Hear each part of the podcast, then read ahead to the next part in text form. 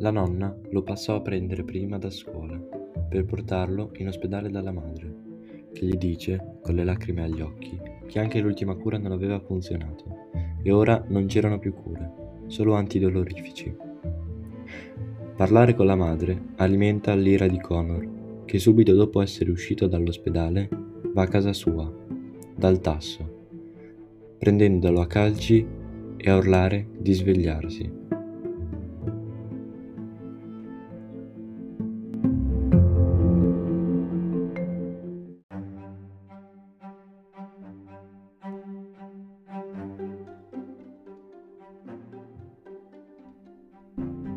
Il mostro arriva e gli dice che è arrivato il momento dell'ultima storia, quella che avrebbe dovuto raccontare Connor, la sua verità. Connor non voleva raccontargli nulla, allora il mostro gli disse, se non, lo, se non lo racconterai tu, allora sarò io a farlo per te, e fidati che potrebbe non piacerti. No, devo tornare da mia madre, disse Connor. Non occorre, è già qui, rispose il mostro. L'incubo inizia e Connor vede sua madre sul ciglio della rupe. Connor la chiamò e le corse incontro, ma sapeva, sapeva che non sarebbe arrivato in tempo. Mamma, devi andare via di qui. Mamma, devi scappare. Sto bene, tesoro, fece lei. Non c'è nulla da, da temere.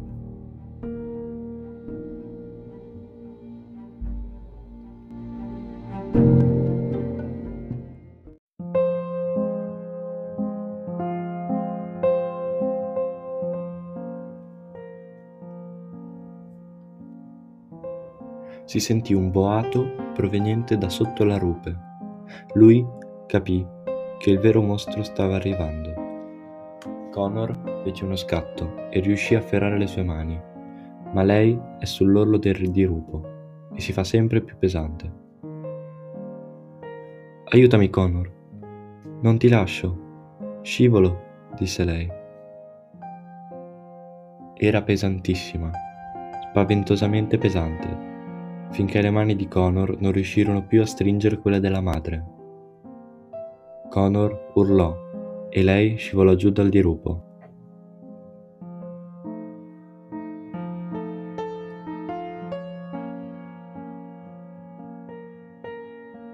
thank